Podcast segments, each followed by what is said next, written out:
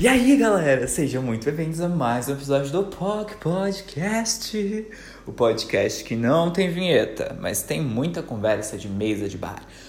Hoje eu não diria nenhuma mesa, nenhum bar, porque geralmente eu apoio meu celular em algum lugar, hoje eu tô com ele na mão batendo papo. Eu lembro de ter gravado um episódio assim, não lembro o que era o tema, mas enfim, eu lembro que eu já gravei um assim na mão. Tô aqui na cozinha, fumando cigarrinho, é, na porta, que eu não gosto de fumar dentro de casa.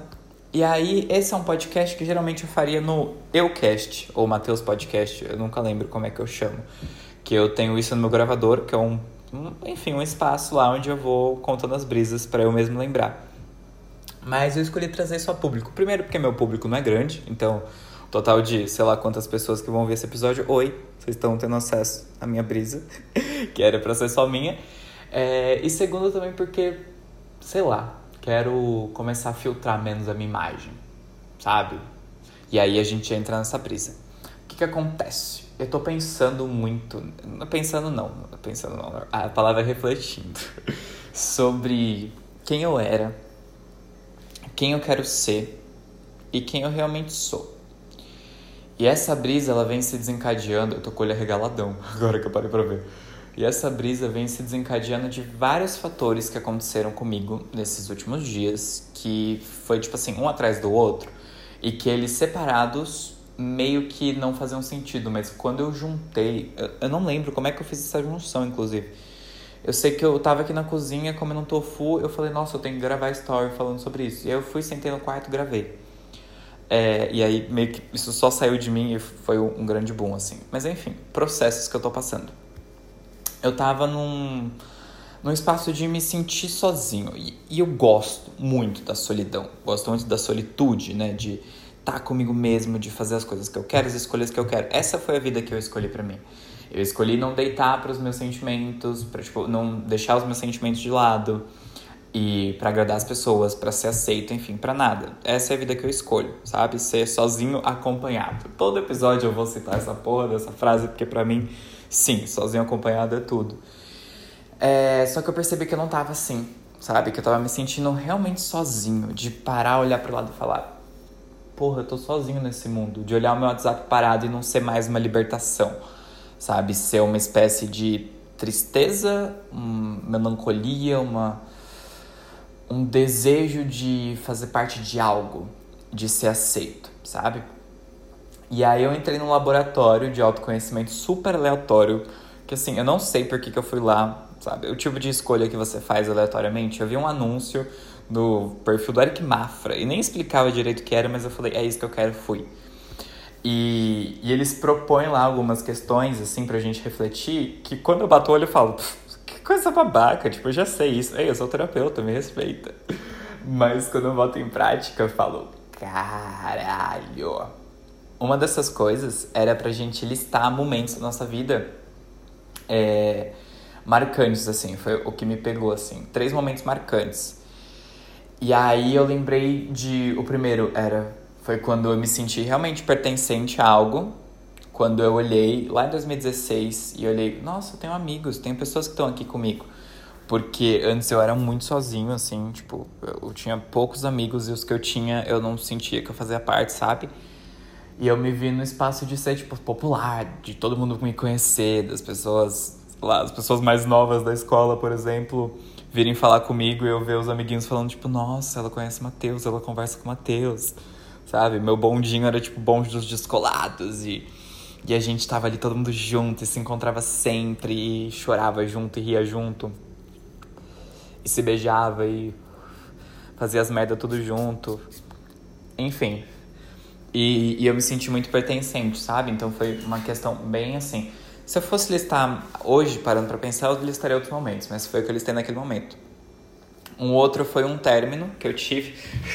um término, vocês sabem qual término é, né, gente? Pelo amor de Deus, se você não sabe, você não ouviu nenhum episódio, porque todo episódio também tem essa porra da citação do término em Recife. Que foi algo muito importante para mim, assim, de perceber que. É é uma ilusão a gente achar que tem pessoas que têm segurança, sabe? Porque tudo é muito mutável, tudo é muito volátil, tudo é muito efêmero, de verdade. Inclusive, quero tatuar efêmero, copiando uma amiga minha. Beijo, Dani. É, porque eu acho linda a palavra É, e tem a música também da, da, da Tulipa Ruiz e também essa questão de que tudo muda. Eu tô disparando uma coisa atrás da outra, né? Eu tô eufórico. Isso porque, um, aqui um parênteses, eu fui dormir 6 horas da manhã, acordei era 9 e meia, ressacado, eu tava até agora há pouco assim, me arrastando, pensando, puta merda, não sei nem se eu vou conseguir chegar até o banheiro pra fazer um pips pra dormir. E aí do nada me deu esse... então, esse foi o término de Recife que eu citei, que me fez ver essa independência e como as coisas, né, acontecem fora do nosso controle total. E o terceiro evento que eu citei foi quando, em março, 18, 16, 20, enfim, um dia de março, eu decidi, eu olhei pra minha vida e eu falei, cara, não tá funcionando aqui pra mim isso aqui.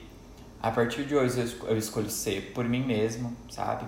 Eu escolho me botar como em prioridade mesmo, em destaque na minha vida, fazer as coisas que eu quero, porque eu quero, porque faz sentido, porque eu posso, sabe? Isso foi um momento de, de independência, assim, de mim mesmo. Vou citar muito isso de independência e liberdade de mim mesmo, porque pra mim é essencial. E foi um grande boom, assim. Foi ali que eu comecei a realmente olhar no espelho e gostar do que eu via, a conseguir descobrir o que eu gostava de fazer, sabe? Sei lá, cuidar da minha horta. Eu nunca, fazia muito tempo que eu não encostava a mão na horta. E aí eu me vi falando, cara, acho que eu vou fazer isso. E gravando vídeos, mas eu, e fazendo podcast, e coisas que. Vontades que estavam ali dentro de mim, mas que de alguma forma eu tava, sabe, guardando ali. E isso me e também eu já vou citar outra experiência que eu tive, que foi um grande reencontro, assim, com uma pessoa que eu achei que eu nunca mais fosse falar na minha vida. Que, assim, sabe a pessoa que é a sua pessoa, a sua melhor amiga, que você fala, cara, a gente se entende tanto. E a gente tava, tipo, afastado, estranho e. Enfim, e ela mandou uma mensagem sendo sincera e eu não consigo ser fechado com ela. Tipo, consigo, claro, né? Porque a gente ficou esse tempo todo porque a gente foi fechado. Mas eu me abri ali por inteiro e falei: olha, eu estava com isso, isso, isso. Porque eu percebi que tudo isso partia, todas essas questões que, que eu vou citar hoje, partem do mesmo espaço. A questão de querer pertencer a alguma coisa. Querer ser desejado, querer fazer parte de um grupo, querer que as pessoas me olhem de alguma forma, né? E, e aí eu vi, sei lá, na minha frente, assim, a minha vida passando e falando, cara, isso não é o que faz sentido para mim, isso não é o que eu prego, isso não é o que eu acredito, o que eu aprendi, o que eu é, construí, não faz sentido para minha narrativa hoje em dia, sabe? Eu olhei para quem eu era no começo do ano, eu me stalkeei, tava vendo meus vídeos de humor, dando risada e sem me importar se eu tinha sete likes ou se eu tinha mil likes. É, e eu falei, cara, eu quero mais disso, sabe? Eu quero ser mais essa pessoa livre como eu tava ali naquele momento. E naquele momento eu queria ser livre, mas eu queria ser livre dentro do que eu tô vivendo hoje em dia. De ser desejado, de fazer aspas parte de alguma coisa, sabe? Essas falsas coisas que a gente tem. Porque eu tava num espaço de. E aí eu encerrei meu OnlyFans por isso. Já vou fazer esse adendo. É, parei. Eu falei que eu ia parar, não ia parar de produzir conteúdo, mas na verdade eu vou. Sabe? Não, sei lá, isso não é uma coisa definitiva, que eu falo, cara, eu nunca mais vou postar um nude na internet, mas no momento não faz sentido. É, mas se você quiser assinar ainda, tá lá, tá. Só não tem conteúdo novo, mas tem mais de 100 fotos mais de 40 vídeos disponíveis lá para quem quiser ver. Claro, pela bagatela de 20 reais. E dá pra baixar tudo. Ah, foda-se, sabe? Não tô nem aí se vazar. Foda-se, a questão não é essa. A questão é que pra eu divulgar o Only, por exemplo, como eu não sou uma pessoa famosa, né, eu tinha que usar ali o meu personagem. Não digo que é um personagem que não tem de mim ali, sabe? Claro que tem de mim. Tudo que eu faço tem é, um pouco, na verdade, uma grande parte de mim. Mas não era o que fazia sentido para mim era um peso, sabe? Ter que clicar ali, é, gravar não digo tanto, gravar foram alguns dias assim específicos, só que eu não tava afim, que eu pensei, nossa, faz tempo. Mas, mas a divulgação mesmo, de ter que conversar com as pessoas de um jeito e falar quem quer sentar e de postar uma foto num ângulo que eu sei que as pessoas gostam mais, sendo que não é o que eu vejo no espelho, não é o ângulo que eu tenho. É, de meio que cuidar do meu corpo de uma forma que ele ficasse mais parecido ao padrão, porque eu sei que era isso que ia vender. E de ver pessoas é, tidas como mais padrão mesmo, como mais bonitas, né? Fazendo qualquer besteirinha e tendo, fazendo mais grana e mais coisas do que eu, sabe? E aí isso se estendia, como eu não conseguia deslanchar esse lado, isso se estendia para outra questão de, tá, então eu vou fazer isso na minha vida pessoal. E aí eu postava um story. E aí se o story não tinha X número, é... assim, eu tenho 400 seguidores no meu perfil desde que eu reiniciei. Vamos falar em números aqui para vocês entenderem como isso é distorcido e é bizarro. E geralmente, sei lá, num dia normal, 180 pessoas assistem o story, o que eu achava pouco, porque, eu, porque no outro assistia, tipo, sei lá, 700 pessoas, e eu sei que tem stories que tem 2, 3 milhões de pessoas que assistem. Mas é muita gente parando pra pensar, 180 pessoas assistindo o que eu tô falando, sabe? E às vezes era uma coisa aleatória do meu dia e 180 pessoas tinham acesso àquela informação sobre, sei lá, como eu gostava de transar, como eu prefiro minha comida, quente ou fria, é, sobre o lugar que eu fui, sobre como eu tô com uma espinha, sabe? Enfim, são 180 pessoas vendo isso, tá bizarro. E aí num dia que era assim, estouro, que é, sei lá, fiz um conteúdo que rolava bem, era tipo 250. E a minha meta era sempre isso, chegar nos 200. Quando virava 200, eu falava, é isso, Matheus, você tá no caminho certo. Por mais que fosse nada a ver, por mais que eu ficasse com vergonha, que acontecesse qualquer coisa, eu pensava, você está no caminho certo porque tem isso. E aí, se uma coisa dava, sei lá, 120, eu já pensava, o que, que eu fiz de errado? E se alguma coisa dava 50, claro que no, na visualização total final ia dar mais, mas assim, tem um período de tempo, né? Tipo, ah, deu em uma hora, deu 20. Eu falava, caralho, vou apagar isso aqui. Ou às vezes, se eu queria postar alguma coisa que eu sentia que tinha potencial de irritar, é, sei lá, eu falava, não, isso aqui tem chance de dar 200, mas tem um story ali que não tem chance de chegar no 150, eu vou apagar essa story. E faz sentido quando você trabalha com isso, quando é o marketing. O marketing é assim. Mas o que, que eu tava ganhando com isso, sabe? Não é como. Quando eu vou fazer divulgação, claro, faz todo sentido eu ser calculista assim, porque eu vou divulgar um negócio, então eu preciso que o maior número de pessoas vejam aquilo. Mas no dia a dia, sabe? Produzindo conteúdo porque eu quero produzir, coisas que eu quero mostrar. Pra quê?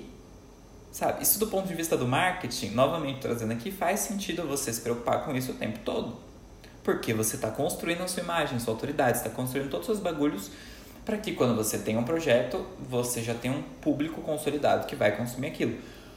Mas eu não tô com nenhum projeto em vista. Eu não vou lançar um livro por agora, eu não vou sei lá, lançar alguma coisa, até penso em lançar algumas coisas, mas não é, não era a visão que eu tinha naquele momento, sabe? Estendi muito essa brisa de redes, né? Porque foi realmente onde eu percebi. E aí eu falei, qual que é o sentido disso? Tipo, e é o tipo de coisa que a gente sabe, sabe? Porque vai contra o que eu prego, vai contra o que eu acredito, vai contra o meu trabalho, no geral, sabe? Eu trabalho como terapeuta. Claro que eu também trabalho com marketing, então seria o, meio equilíbrio, sei lá, enfim. Mas meu trabalho, assim, que me engrandece, que me deixa assim, é realmente terapias. E eu empodero pessoas a serem elas mesmas, serem livres, serem realmente seguir a leveza e o caminho delas. E eu me vi num lugar que eu não estava sempre, sempre naquilo. Porque eu me sinto leve, me sentia leve quando eu tava fazendo essas coisas? Sim. Mas não era a leveza, era tipo 9 de 10 sabe? Eu até falei isso no meu story. Mas eu não quero 9 de 10. Eu não quero 10 também, eu quero mil, eu quero milhões, eu quero infinito. Eu quero me sentir a pessoa mais foda do mundo. E por mais que eu saiba que eu sou, nesse momento não consigo me sentir assim por essas questões todas. Então, eu falei, cara, eu preciso me abrir, ser vulnerável, eu preciso jogar essa brisa aqui pro mundo para realmente fazer essa escolha, sabe? Porque quando a gente fala para alguém, fala em voz alta, bate aquela questãozinha ali do ego. A gente pensar, porra, não vou me contradizer. Eu me contradigo muito o tempo todo. Eu sou muito contraditório, eu sou incoerente pra caralho. Você conversar comigo, você vai saber que eu sou muito foda de incoerência. Mas isso, é, parece que quando eu externalizo, isso vira mais que um compromisso. Comigo, sabe? Da escolha que eu fiz. Não é que se eu falar, sei lá, ah, gosto de, não gosto de abacaxi, vai ser para sempre assim, porque eu vou pensar, não, falei. Mas se eu falar, eu escolho nunca mais comer abacaxi porque machuca meu estômago, e eu falei isso, eu tenho mais comprometimento comigo, sabe? E aí essa brisa do. Inclusive, eu sempre cuspo no prato, né? A maioria das coisas que eu falo que eu não vou fazer, eu faço. Falei, não, falei, eu não sei quantos anos, cinco anos eu acho eu passei. Cinco, não, três anos eu passei falando, eu odeio maconha, eu odeio maconha, eu odeio maconha. Dia desses eu falei, cara, que vontade de fumar um beck. Fumei e amei, sabe? Então, é o tipo de coisa que eu, não dá, não dá pra, eu, pra você assim, falar que eu não vou mudar, porque eu sou essa pessoa que muda. Entende? Mas agora pra brisa aqui, voltando, o, o ponto principal. Então eu vi o que eu era, né, de como eu tava mais livre, mais feliz naquela época. Eu vi de como eu queria ser naquela época, qual eram meus objetivos, e era chegar onde eu tô hoje, era tipo ter pessoas que pagam para isso e me sentir desejado, me sentir aceito de alguma forma. Na verdade, parecer, né? Porque sentir, eu não sei se. É, sentir realmente não, mas parecer, parecer sim. E, e a brisa de quem eu sou de verdade. Porque a parte disso tudo, a parte de tudo que eu apresento, que eu conto para as pessoas, que eu não conto, existe o Mateus sabe? Que é o que está comigo o tempo todo, que é o que veio para a Terra para fazer alguma coisa, que é, enfim, quem eu sou de verdade, que não tava ornando ali com essas coisas. E eu percebi, porque uma das coisas desse laboratório que eu comentei, desse processo de autoconhecimento, né? Eu parei de falar e eu me desviei do assunto. Mas era. A gente tinha uma lista de perguntas que a gente tinha que mandar para algumas pessoas, assim, em áreas variadas da vida, sabe? Tipo, ah, alguém que só me viu uma vez no rolê, alguém que só me segue no Instagram, alguém que me conhece bem, familiar, pessoa que me conheceu do passado. Pra gente ver que visão aquela pessoa tinha da gente, sabe? Pra gente conseguir meio que fazer essa pesquisa aí de campo, pra gente entender o que que tava, né? O que que as pessoas pensam e elas também falaram algo que elas acham que poderia melhorar. E assim, 100% delas disseram que elas enxergam, me enxergam como uma pessoa leve, feliz, que eu me expresso muito do que eu sou.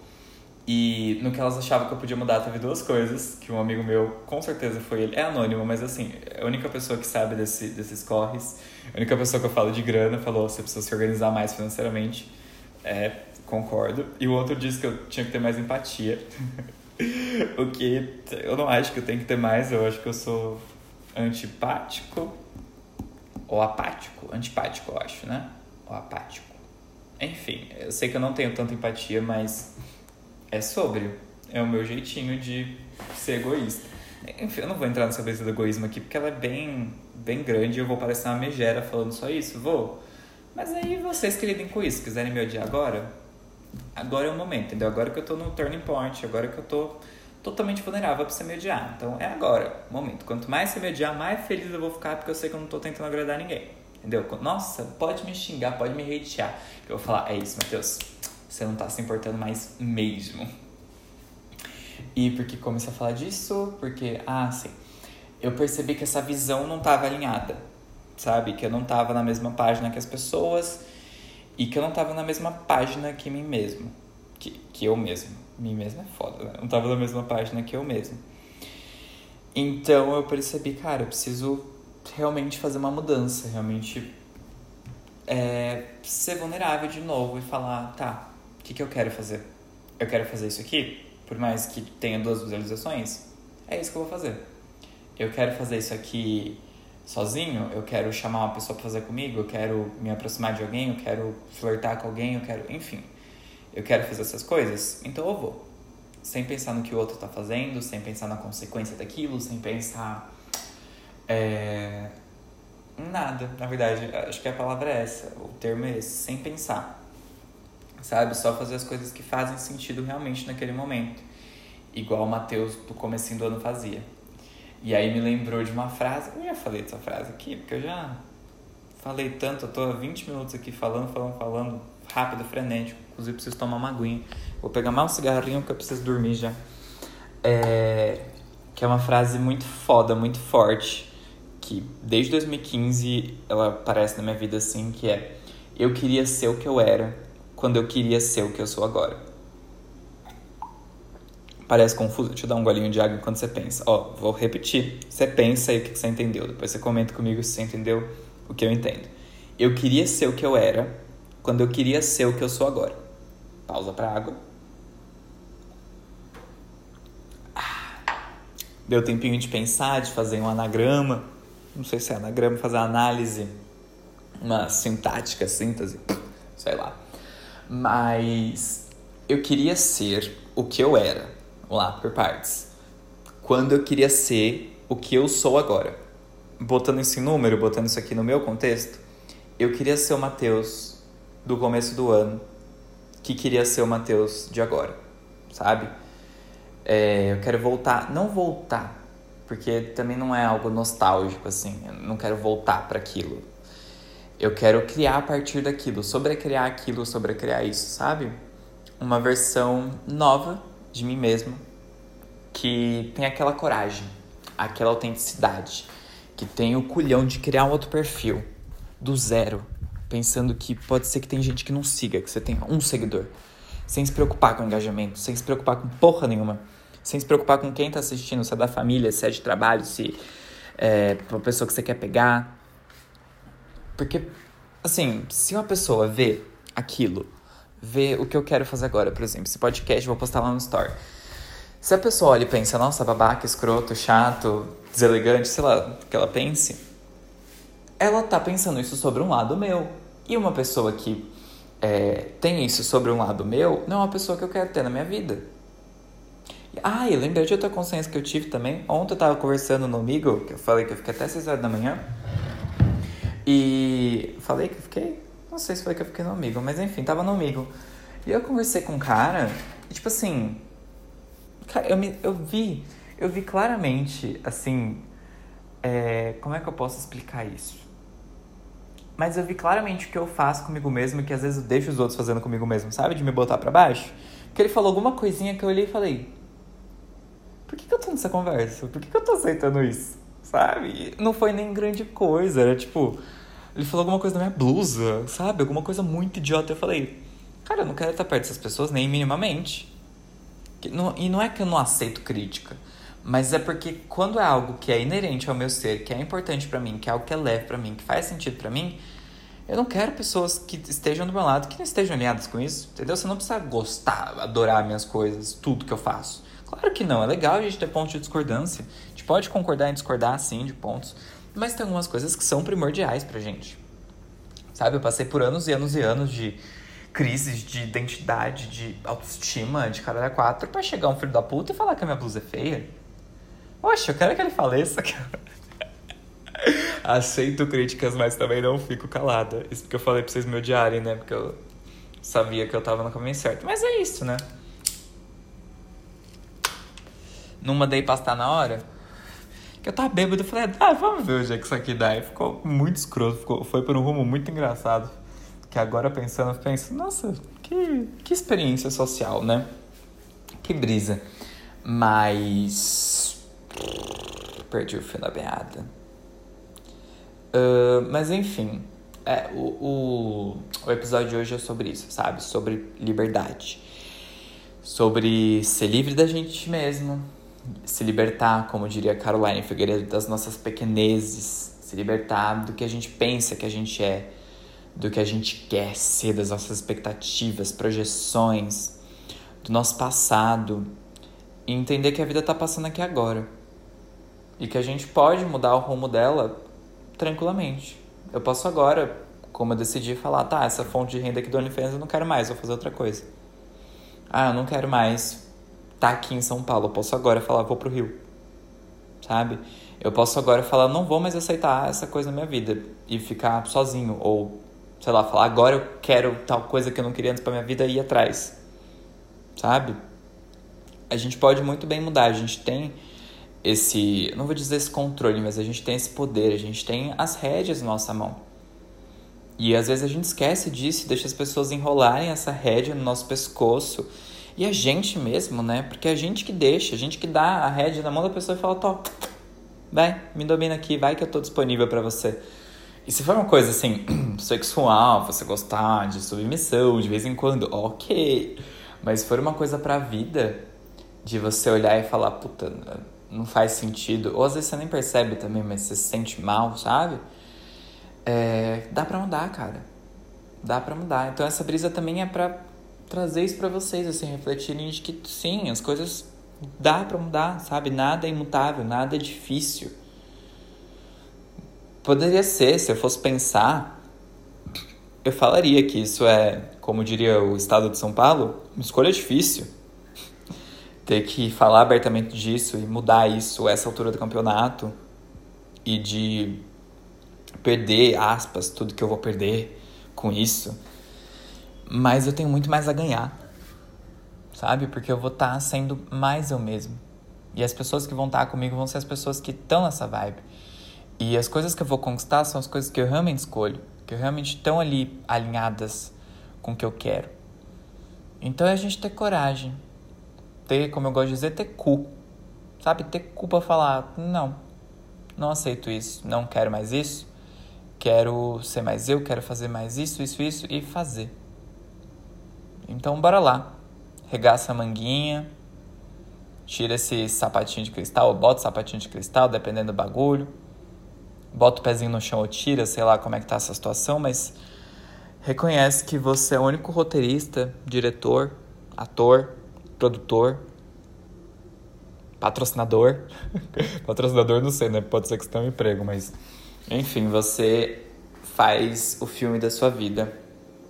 E quando você estiver lá nos seus 80 anos, velhinho, sentado no seu leito de morte, ou não também, né? 80 anos tá cedo para morrer hoje em dia mas quando você estiver lá, no final da sua vida, você poder olhar para esse filme, passar esse DVDzinho, esse streaming, sei lá o que a gente vai ter na época, na sua cabeça e falar, cara, eu vivi, sabe? Para você não olhar e falar, puta, devia ter vivido mais, devia ter me importado menos, sabe? Fazer agora isso, porque a vida passa, a vida é um sopro.